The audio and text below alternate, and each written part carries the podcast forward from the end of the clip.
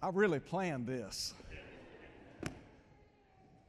I do appreciate you being here today. And, you know, it seems like I've got so many things swirling in my mind that I feel out of kilter in many respects. And uh, for whatever reason, I just thought it was my turn. But uh, nonetheless, I did show up. So I guess that's a good thing. We're going to be looking today at 1 Timothy chapter 3. 1 Timothy chapter 3. I invite you to look with me at verse 16 in our study. Again, we thank you for being here. If you are visiting with us, we want you to know how much we appreciate you being here. We would love to have you come back and be with us at every opportunity that you have. In our study today, we're going to be looking at 1 Timothy chapter 3 in verse 16 in what I believe to be a microcosm of the gospel of Christ. In other words, we have the gospel in miniature form because in verse 16, Paul gives us a synopsis of the gospel of Jesus Christ. There have been a lot of messages that have been propagated down through time. There have no doubt been many messages that have been helpful and beneficial to the human family but none more so than the gospel of Jesus Christ. It was and is God's power to save the world from sin. And so as we look at 1 Timothy chapter 3 in verse 16 today, I want us to think for a moment or two about the gospel in miniature form. And Paul here, in a very succinct way, makes some statements regarding Christ and what has been done on our behalf. He begins by saying, without controversy, great is the mystery of godliness. And really, what Paul is saying here is that the gospel of Christ is something that we can put our confidence in. It is an undeniable fact. The mystery of godliness you remember in Ephesians chapter 3, Paul talked about that mystery that had been concealed, but later revealed to, as he would say, the holy apostles and prophets. That mystery was simply the fact that God would include the Gentiles in his scheme of redemption. So the idea is that both Jews and Gentiles can be a part of the family of Almighty God. As Isaiah said, many years earlier in Isaiah chapter 2 when he said, All nations shall flow under the house of Almighty God. So, with that in mind, let's just look at what Paul says here. First, Paul said that God was manifested in the flesh. What this says to us is that Jesus is God. Now, there are a couple of thoughts here. Number one, the pre incarnate Christ, and this has to do with his perpetuity, the perpetuity of the Word. Jesus was not and is not a created being. The Bible says in John chapter 1 In the beginning was the Word, the Word was with God, and the Word was God. The same was in the beginning with God. In other words, we're talking about a timeless being, aren't we? Jesus is the first, the last, the Alpha, the Omega, the beginning, the end. As Micah said many years earlier, Micah foretold the birthplace of the Christ. And you remember, the Bible tells us that the angels heralded that birth. But Micah said that Jesus would be born in Bethlehem of Judea, and it was he whose goings forth are from everlasting or from the days of eternity. That's the one we're talking about here.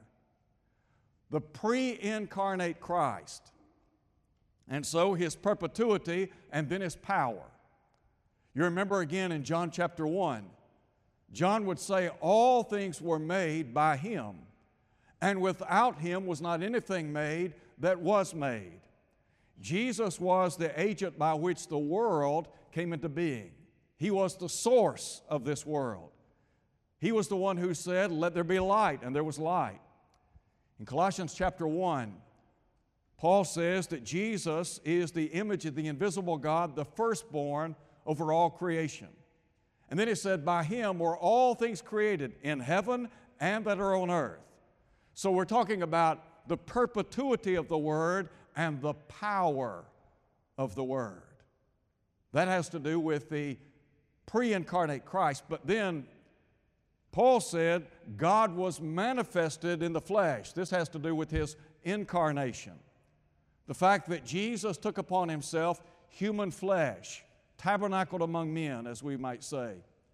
You remember in John chapter 1, verse 14, John said, speaking of the Word, that eternal Word or Logos, and the Word became flesh. And we beheld His glory, glory as of the only begotten of the Father, full of grace and truth. Now, we have promises concerning the coming of the Messiah, the coming of the, of the Christ, don't we?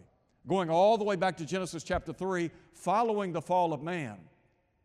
In verse 15, God began unveiling His redemptive plan. And moving forward in time, you have the unveiling of God's scheme of redemption.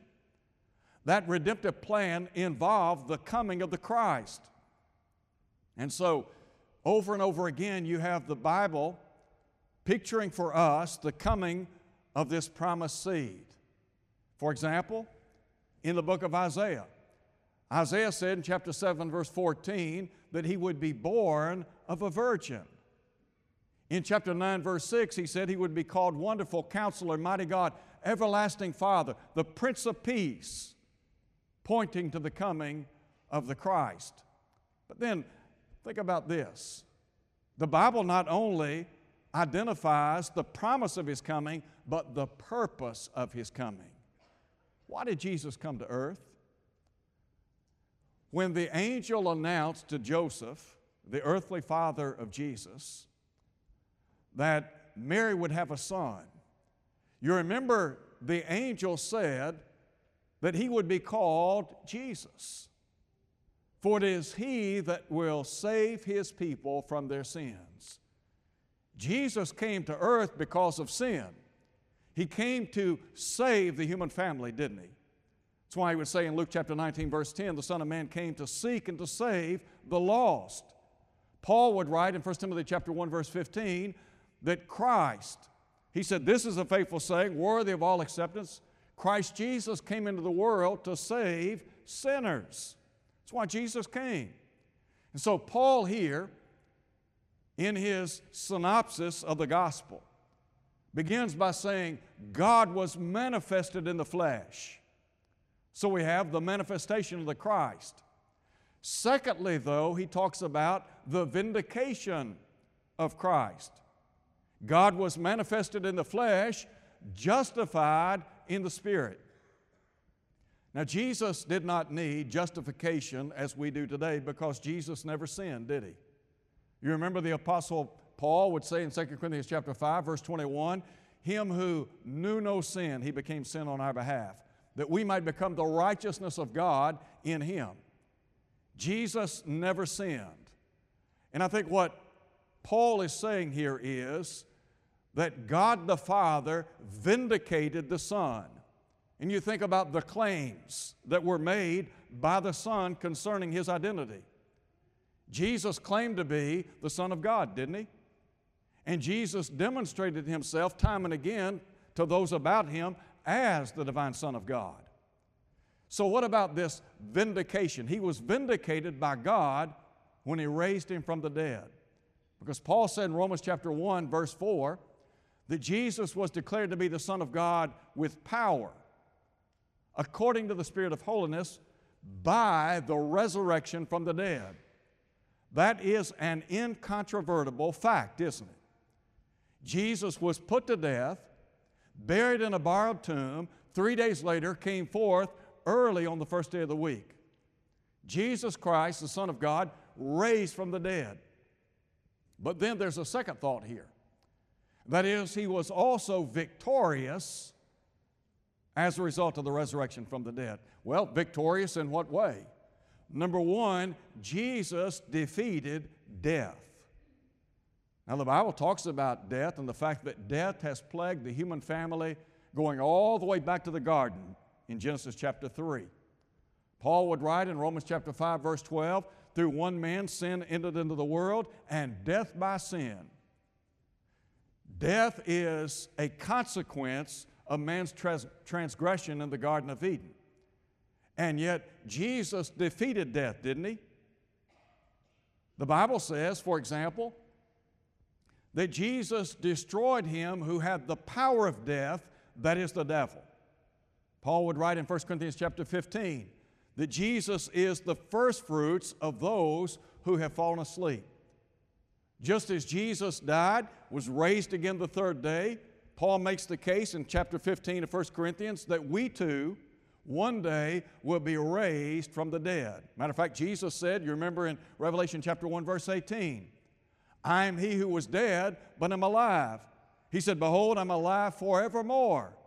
And then he said, I have the keys of death and Hades. The Lord Jesus has the keys to the cemetery. So not only did he defeat death, he also defeated the devil, didn't he? Now you remember back in Genesis chapter 3 when God made the promise to send the Son into the world, that he would be the redeemer of the human family. God said regarding this promised seed that his heel would be bruised and that the serpent's head would be bruised. With regard to the heel of the Christ, the promised seed being bruised, that occurred on Calvary, didn't it? But when Jesus came forth from the grave three days later, he stomped the head of the devil. As I read a minute ago in Hebrews chapter 2, he destroyed him who had the power of death, that is the devil. In 1 John chapter 3 verse 8, John said that Jesus was manifested to destroy the works of the devil. And you remember, you remember, for example, in the book of Revelation in chapter 20, a highly figurative chapter in the book of Revelation. And John in that chapter talks about the binding and loosing of Satan. And I would submit to you today that the devil is loose when we fail to preach and teach the gospel of Christ. When we preach and teach the gospel of Christ, then the devil is bound in the sense that souls are being converted and that ungodliness is being overturned. Now there's a third thought in 1 Timothy chapter 3. Paul said God was manifested in the flesh, justified in the spirit, and then he said, seen of angels. Now we have the ministration to Christ, the heavenly messengers. In Luke chapter 2, you remember the Bible talks about there were shepherds who were abiding in the fields, and they were watching their flocks by night. And the Bible says, an angel of the Lord stood above them, and the glory of God shone round about them. And they said, matter of fact, the text says they were afraid. And the angel said, Do not be afraid, for I bring you glad tidings of good things that'll be to all people. Now, listen, if you would, to the angel's proclamation of the birth of Jesus. They said, For to you is born this day in the city of David a Savior who is Christ the Lord. They announced the birth of Christ or this heavenly messenger announced the birth of the very Son of God. I said just a minute ago, an angel said to Joseph that that which was conceived in Mary was of the Holy Spirit, and that he would that she would bring forth a son, call his name Jesus, he would save his people from sin. Well, the Bible says that they proclaimed the birth of the Christ, but then they also praised the birth of the Christ. Because the Bible says in Luke chapter 2 that there were a host, a multitude of angels that joined this other angel. And the Bible says they praised God, saying, Glory to God in the highest, peace on earth, goodwill toward man. What a great day that was in the history of the world, wasn't it? The Christ had been born. And you remember what Paul said in Galatians 4 4? When the fullness of time was come, God sent forth his Son, born of a, born of a woman, born under the law, to redeem them that were under the law. At the right time, at the right place, the Christ was born in fulfillment of all that had been written about him earlier. So you have the heavenly messengers, but also the heavenly ministers, the angelic beings. In Matthew chapter 4, we have an account of Jesus being tempted by the devil. That same account is recorded by Luke in chapter 4 of his gospel narrative. And you remember the devil did his best to bring about sin in the life of Jesus. And Jesus responded to the overtures of the devil by saying, each and every time, it is written. But down in verse 11, after successfully overcoming the overtures of the devil, the Bible says that the devil left him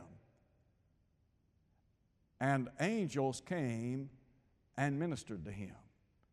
In other words, they supported him, didn't they? Now, that was at the beginning of his ministry. And then, as we come to the close of his ministry, you remember in, for example, in Luke 22, Jesus is in the Garden of Gethsemane, and he is fervently praying to the Father about the impending cross. The Lord Jesus knew what lay before him, didn't he? He understood that he would go to Golgotha to be put to death by his own creation. And so, three times he is fervently praying to the Father, if it be possible, let this cup pass from me, nevertheless, not as I will, but your will be done. And in, in about verse 43, the Bible says, that an angel appeared to him, strengthening him. So these heavenly ministers, that is, angelic beings, they came to support the Lord and to strengthen the Lord. So again, looking at 1 Timothy chapter 3, God was manifested in the flesh, justified in the spirit, seen of angels, and then the writer says, He was proclaimed among the Gentiles, believed on in the world. So now we have an introduction to the preaching of the gospel of Christ, don't we? Again, the Apostle Paul said that the Christ was preached among the Gentiles. What does that say to us when we talk about preaching the gospel, going back to the first century? It says, first and foremost, the gospel is a universal message intended to bless the lives of all people. Go back and look again at Matthew 28, verse 19. Jesus said, Go therefore and make disciples of all nations, baptizing them in the name of the Father, the Son, and the Holy Spirit so the gospel, as Isaiah, as Isaiah announced back in Isaiah chapter 2, was intended to bless the human family at large. For example, again, when he talked about the kingdom of God, the church, and he saw it as an exalted mountain, and he said, into which all nations shall flow. So the idea is the gospel is intended for everyone. There are no exclusions when it comes to the gospel of Christ. And when you think about the universal message of the gospel, what is it you see in the book of Acts? Well, you remember Jesus said prior to ascending to heaven in Acts chapter 1, in verse 8, the apostles would be his witnesses in Jerusalem, Judea, Samaria, and then he said, to the end of the world or to the uttermost part of the earth. They would go forth preaching and teaching the gospel of Christ. And so you have that gospel moving beyond Jerusalem, Judea, and then Samaria, Acts chapter 8, when Philip went down to Samaria and preached Christ to those people. But then, what about the urgency of the gospel? Do you think the people in the first century understood something about the urgency of the gospel of Christ? You remember Ezekiel back in his writings many, many years ago? God said through the prophet Ezekiel, I have no pleasure in the death of the wicked. God's interested in people, isn't He? He's interested in the souls of people. And the Bible says that God would have all men to be saved and come to the knowledge of the truth. Peter said, God is not willing that any should perish, but that all should come to repentance. There is this sense of urgency because of the danger of sin. Let me tell you why sin is so dangerous. Because ultimately, sin separates us from God, doesn't it? And you remember Paul in Romans chapter 3, verse 23 said, All have sinned and come short of the glory of God. Because sin separates us from God, ultimately, the consequences of sin, borne out by Paul in Romans 6 23, the wages of sin is death. The flip side of the coin, though, the gift of God, eternal life in Christ Jesus. God is interested in people being saved, in hearing, believing, and obeying the gospel of Jesus Christ. And so, as you look at the first century church, they genuinely believed people were lost and dying in sin, so they did their best to make known the gospel to a lost and dying world. Ever thought about how many people will step out into eternity today? They tell me that someone dies in this world every second. Every second of every minute of every hour of every day. You're talking about a lot of people being swept away into eternity. Out of all the people that step out into eternity on a daily basis, let me ask this question How many of those people are right with God? How many of those people are ready to meet their Maker? The gospel is an urgent message. And if people don't have the opportunity to hear it, believe it, and obey it, it's a tragedy. So you think about the preaching of the gospel and then the power of the gospel. The book of Acts records for us the receptivity of large numbers of people to the gospel of Christ, doesn't it? I mean, when you talk about the gospel of Jesus Christ, there were many, many people in the first century that had the opportunity to hear that gospel.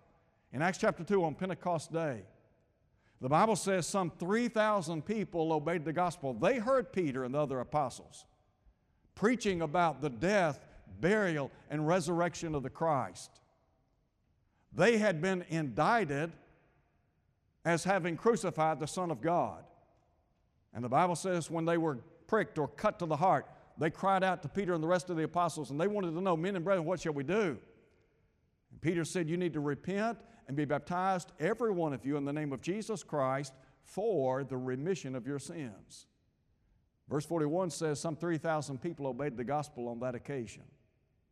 If you turn over to chapter 4, in verse 4 of the book of Acts, the Bible says that they were teaching the people, preaching in Jesus the resurrection from the dead. And many of those who heard the word believed, and the number of men came to about 5,000. The word believe there is a synecdoche, it is a part for the whole.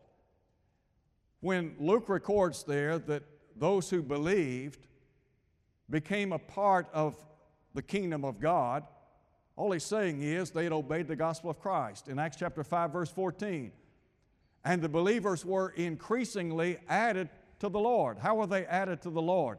They repented of their sins, they were baptized into Christ.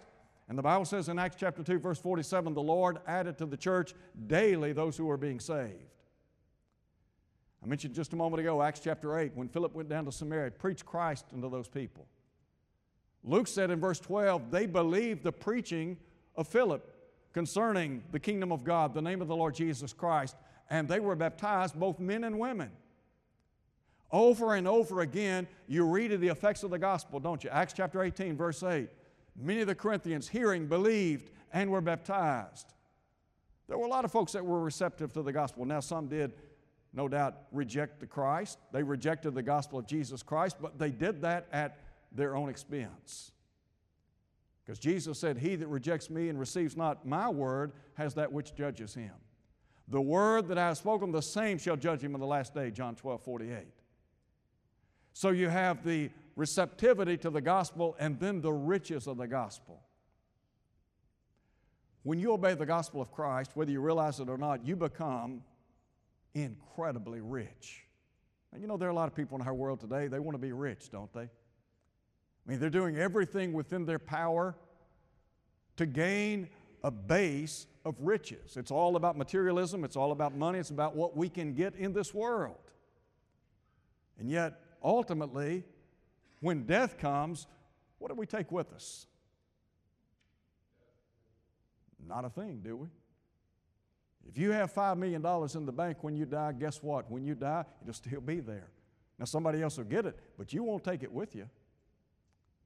Paul said, We brought nothing into this world, and it is certain we can carry nothing out. We came into this world with nothing, we'll leave with nothing. But if you're in Christ, you have a bank account that you just can't believe. You remember in the book of 3 John? John wrote to a man by the name of Gaius, and he said his soul was prospering. In Ephesians 1 3, Paul said that all spiritual blessings are in Christ. And what Paul is saying there is if you're in Christ Jesus, you are rich. In Ephesians chapter 2, Paul talked about the exceeding riches of his grace and kindness. So to be in Christ is to be rich. Rich because we've been forgiven of sin. That's what Paul said in Ephesians 1 7. In him we have redemption through his blood, the forgiveness of sins, according to the riches of his grace. We have forgiveness and we have a future, don't we? If you're in the world, you don't have a future. If you're outside of Jesus Christ, you have nothing to look forward to on the other side of eternity, do you? That's why you need to be in Christ. That's why Jesus said, lay for yourselves treasures in heaven.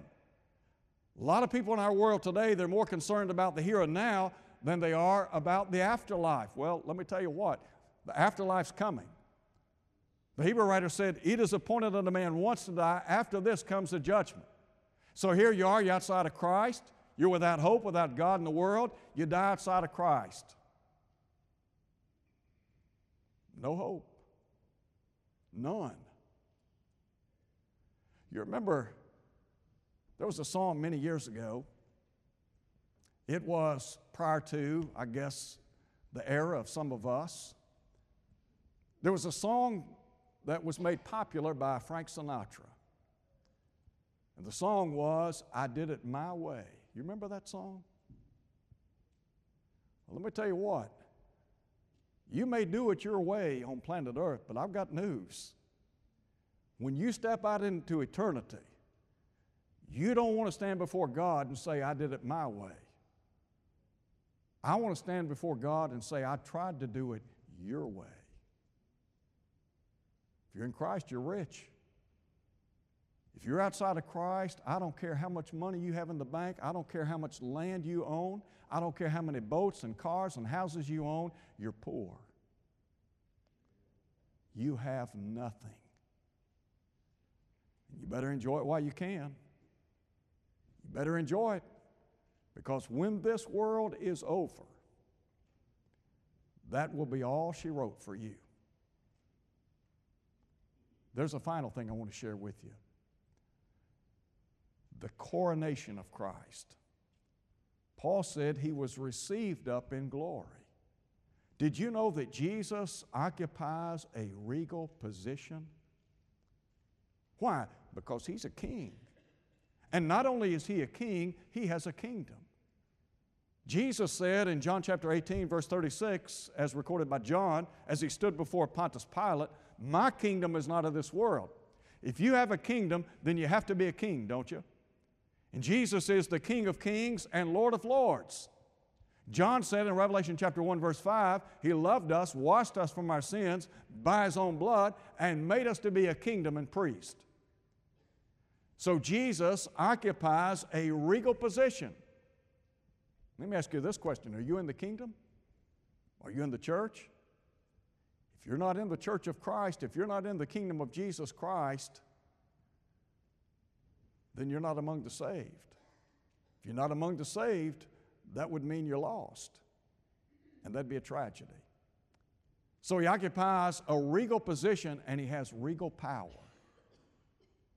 Jesus said, All authority, all power has been given unto me in heaven and on earth. The position of power that Jesus possesses, the Bible says he was raised and seated at the right hand of the Father, designating his authority. The Son of God sits upon a spiritual throne. He's reigning right now. And let me tell you how he reigns and rules through his word. You know, you want to know something about the place of its power? It's this book right here. That's why you need to know this book. Because God in heaven legislates the church through this book. That's why Paul said a couple of verses prior to verse 16 But if I tarry long, that you may know how to behave yourself in the house of God, the church of the living God. So I want to ask you a question as we close today. When you think about the gospel of Jesus Christ, number one, have you obeyed it? If you haven't obeyed it, bear in mind, as Jesus said in Matthew chapter 25, that He will one day come with all of His holy angels. When He comes with all of His holy angels, He's going to begin to separate all nations as a shepherd divides the sheep from the goats. He'll set the sheep on the right hand, the goats on the left. To those on the right hand, he'll say, Well done, good and faithful servant. Have you obeyed the gospel? If you haven't obeyed the gospel, then he's not going to say, Well done. But here's what he will say Depart from me, you cursed, into everlasting fire, prepared for the devil and his angels. If you haven't obeyed the gospel of Jesus Christ, I know you believe in Christ, you wouldn't be here. What would prevent you from doing what you know you need to do? You know, Paul said today's the day of salvation. What if you were, what if you were to be swept away into eternity this week, having never obeyed the gospel? You'd be lost, wouldn't you? And yet God doesn't want you to be, He doesn't want anybody to be lost. So here's what you need to do repent of your sins, be baptized into Christ, let God put you in the church. And then be faithful, steadfast, immovable. If you're here today and you're not what you ought to be as a child of God, you're not living faithfully, could I encourage you to come home? The beauty of Christianity is that God is always concerned about people. And if you're in the Lord's church, you're still a part of His body. And God wants you to enjoy fellowship with Him once again. You can be a part of a great church. So if you're here today and you need to respond to heaven's invitation, why not do so as we stand and sing?